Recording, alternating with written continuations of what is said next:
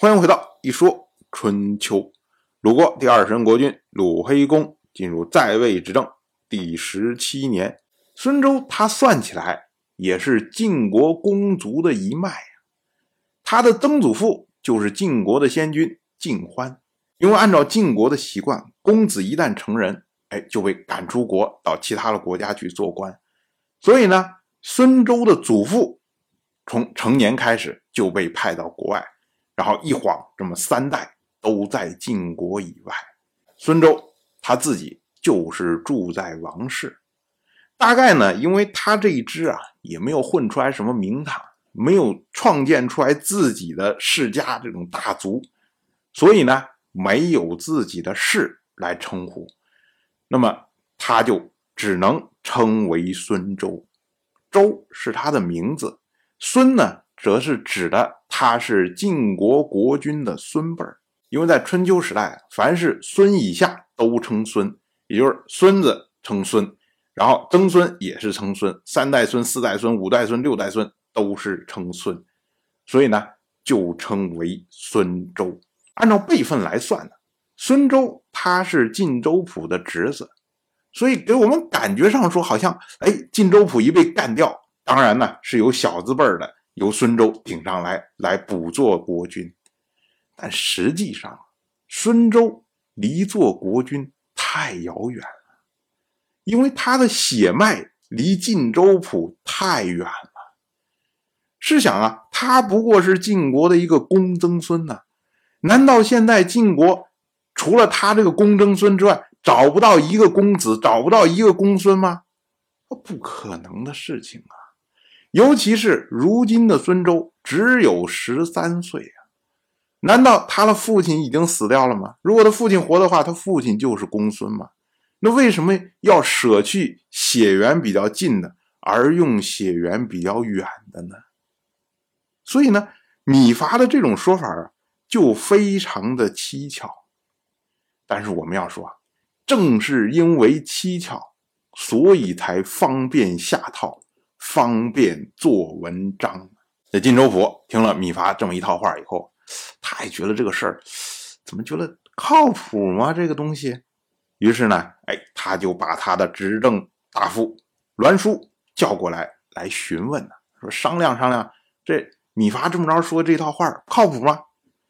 我们想说啊，这本来这一套东西。就是栾书设的陷阱，那你现在问栾书意见，栾书当然说啊这恐怕是真的吧。而且栾书还紧接着加码，他说啊，如果这个不是真的话，那西至怎么会不顾生死去接见敌人的使者呢？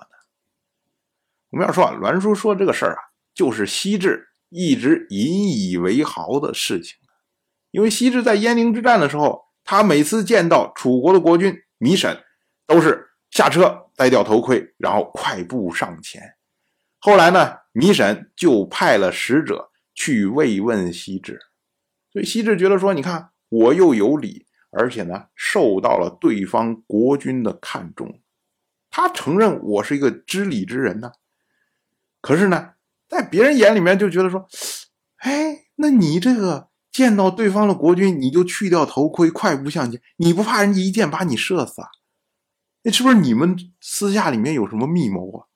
是不是说你审派出来这个使者是跟你在互换消息啊？你是不是在出卖晋国啊？难免会有这样的设想啊。所以栾书如今呢，又把这件事情提出来了。可是呢，栾书知道，哎，这种含糊的东西是不可能直接就把西至给干掉的。所以呢，栾书在后面又补了一句，他说啊，您晋州府，您何不让西至出使王室，试探一下呢？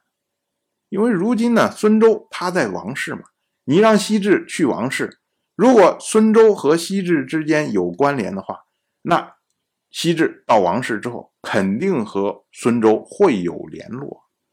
那你这一看，你不就知道了吗？哎，荆州府一听，这个有道理啊！这东西啊，宁可信其有，不可信其无啊！我们反正试一下吧，如果真的没有，也无伤大雅。万一要是真有的话，那这可要对西至要小心处理了。所以呢，金州府就派西至在去年到王氏去献楚节。那栾书这边马上就安排啊，他就让孙周和西至会面。当然，我就这么一说，您就那么一听。感谢您的耐心陪伴。如果您对《一说春秋》这个节目感兴趣的话，请在微信中搜索公众号“一说春秋”，关注我。您不仅能得到《一说春秋》文字版的推送，还可以直接和我互动交流。